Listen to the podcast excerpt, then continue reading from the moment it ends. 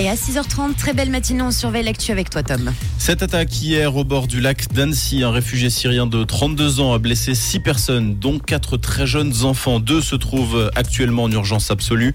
L'assaillant a été arrêté, il doit subir un examen psychiatrique ce matin. L'État de Vaud autorisera son personnel à partir plus tôt du travail le 14 juin. Les employés qui souhaitent participer à la manifestation pourront être libérés à partir de 15h pour la manifestation contre la grève pour les femmes. Le service minimum devra néanmoins être assuré. Et puis des difficultés qui durent à l'aéroport de Zurich-Lotten, qui souffre d'une pénurie de personnel au contrôle de sécurité. 90% des passagers ont eu des temps d'attente rallongés au contrôle durant ce mois de mai.